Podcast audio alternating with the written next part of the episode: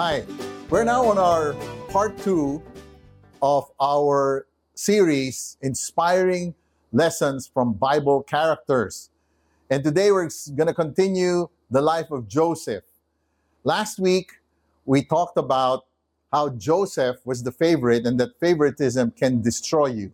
We also said last week that you should never compare yourself with others. Today, I'm going to start part two of our series about Joseph. We're going to entitle this Joseph, Prince of Egypt. Let me just go back. You know, I was reading here. I love stories. I love stories of people in the Bible. They're like bibliographies, they're like true stories that happened thousands of years ago that we can still glean on and learn from. And this is a story of humble beginnings. This is a story of a calling that God has for the, the life of Joseph, just as He has called you to a certain calling in your life. So the story of Joseph began in Genesis 37, and the guy had a pretty tough life. I'm going back and reminiscing on the life of Joseph. Joseph went through terrible times. Joseph had a life that was testings, testings. There's so many, so many challenges, so many ups and downs, so many hills and valleys. Maybe that sounds like the life you're experiencing today. That was the life of Joseph. It says here in Genesis 37 Jacob lived in the land where his father had stayed, the land of Canaan. Jacob was the father of Joseph. Joseph had 11 half brothers and one half sister. Joseph was the youngest of Jacob's and, and Rachel. He was the youngest son and he was the favorite. Today we're going to continue continue on when he was thrown in the pit or in the cistern. So when Joseph came to his brothers, they stripped him of his robes, the brothers, the ornate robe he was wearing. The ornate robe was a gift from his dad to him. They tore his robe and they took him and threw him into a cistern, into a pit because of jealousy, because of envy. The cistern was empty, there was no water in it. As they sat down to eat their meal, they looked up and saw a caravan of Ishmaelites coming from Gilead. Their camels were loaded with spices, balm, and myrrh, and they were on their way to take them down to Egypt. So Judah said to his brothers, What will we gain if we kill our brothers and cover up his blood? Think about this. They were planning, they were plotting to kill their youngest brother. This wasn't this wasn't just hatred, this was going to be murder. And they decided not to kill him, but instead sell him to the Ishmaelites and not lay our hands on him. After all, they said, He's our brother, our own flesh and blood. So the brothers agreed. This was how terrible the situation was.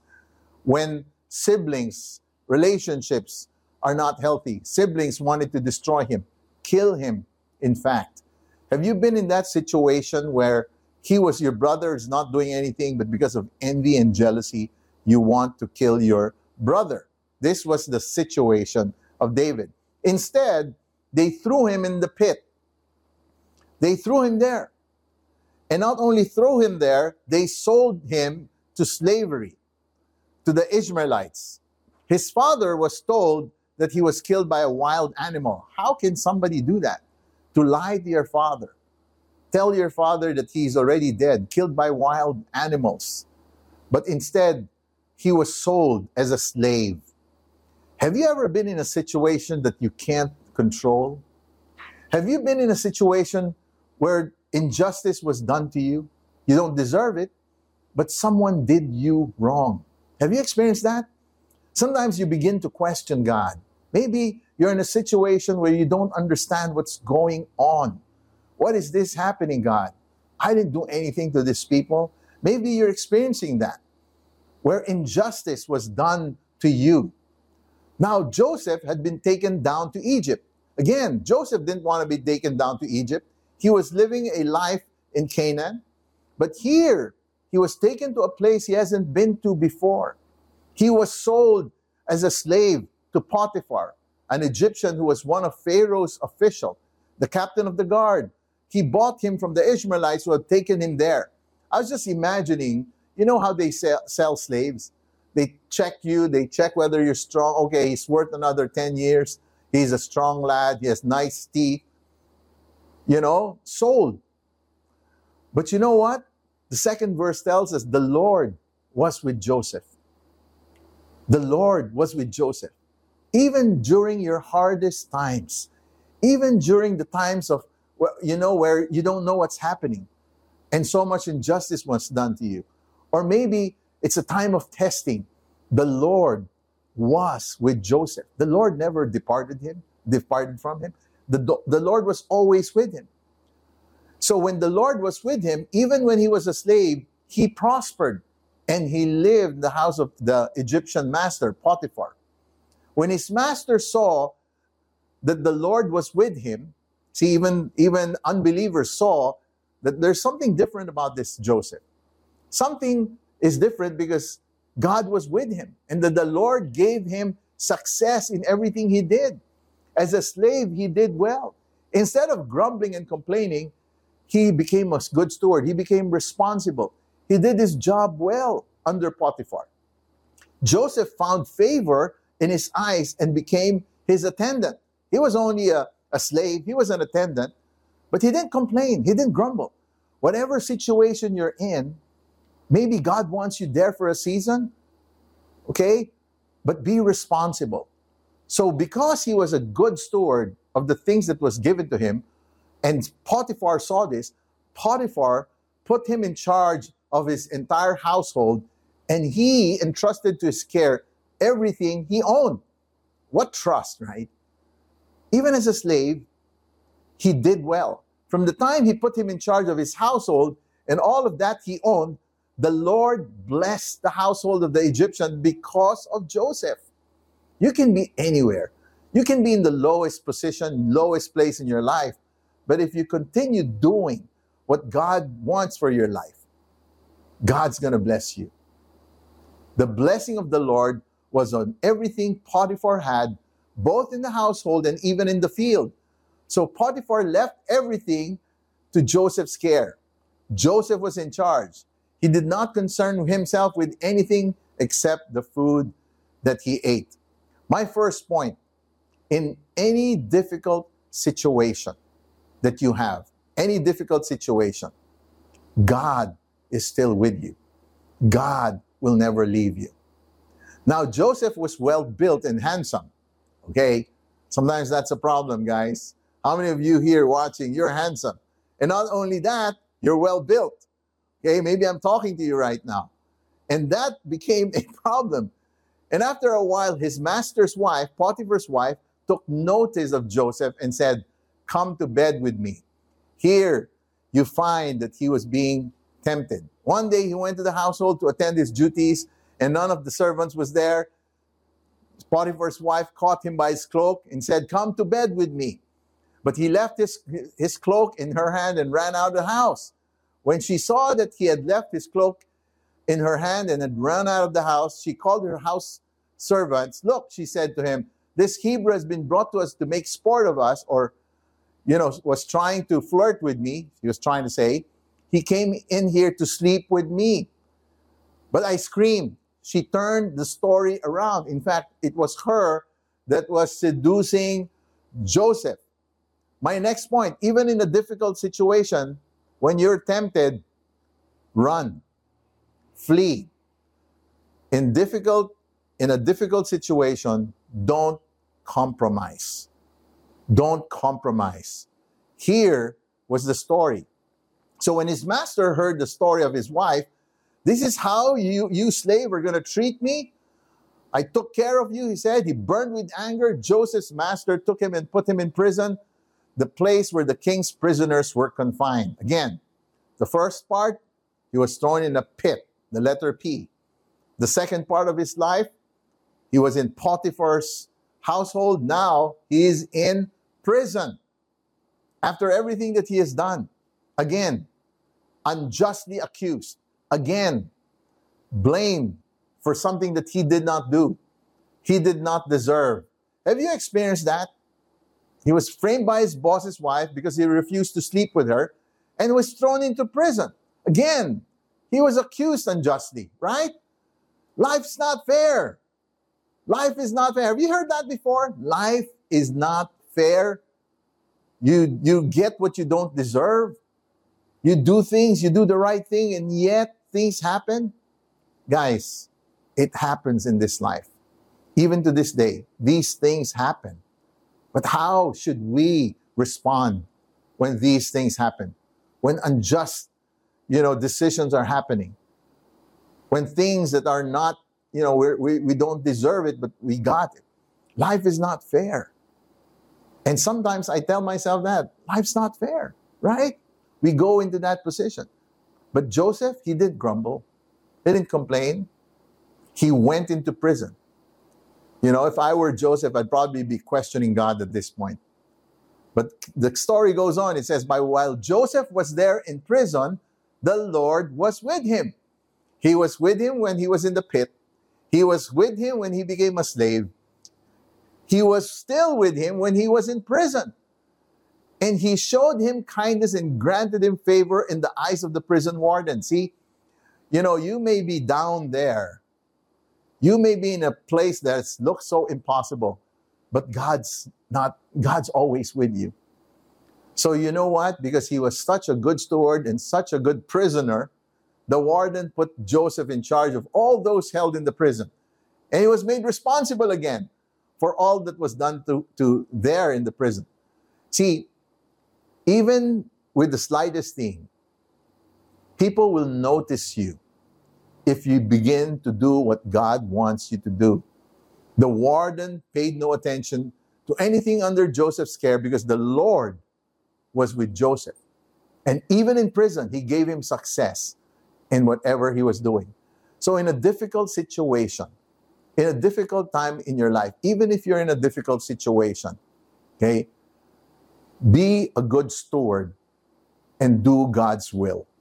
Do God's will for your life. Don't quit doing what God wants you to do. Continue doing what God wants you to do. Even at the darkest, lowest point of Joseph's life, God was with him.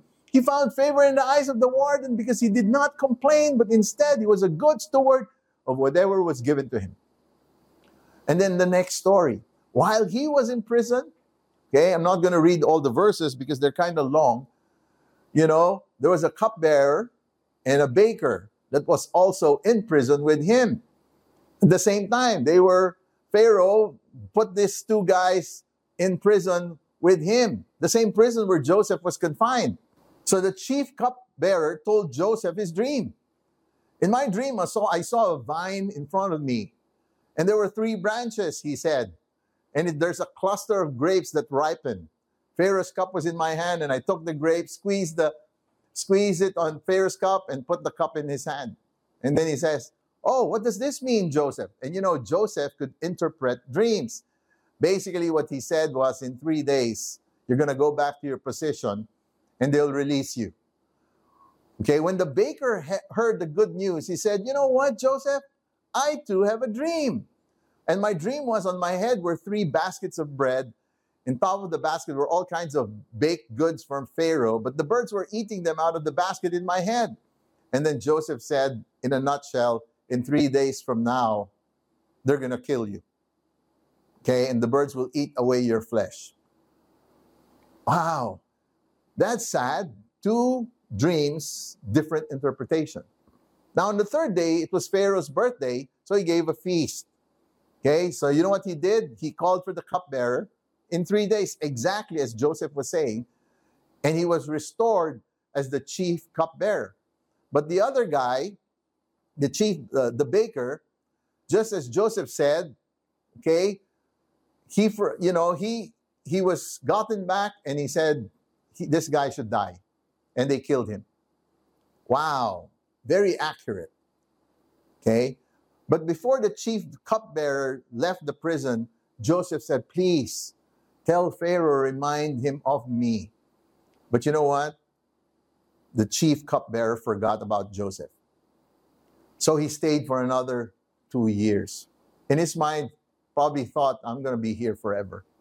he was thinking that. Think about this. Did God forget you? Have your prayers been unanswered? Are all your prayers in the past neglected or ignored by God? Let me just remind you God is God. He knows where you are, He knows your situation. His timing is different from our timing. Remember, I was just thinking, wow, what if he was released earlier? Right? And then a few, two full years passed, two years. Think about it. He was in prison for two years. Then Pharaoh had a dream. And basically, he called on Joseph. He said, I remember there's this guy, there's this prisoner, Joseph, our slave. He interprets dreams. And he talks about the cows that were ugly and, you know, and that Joseph int- interpreted that dream saying that there's going to be seven years of plenty. And then after the seven years of plenty, there's going to be seven years of lack.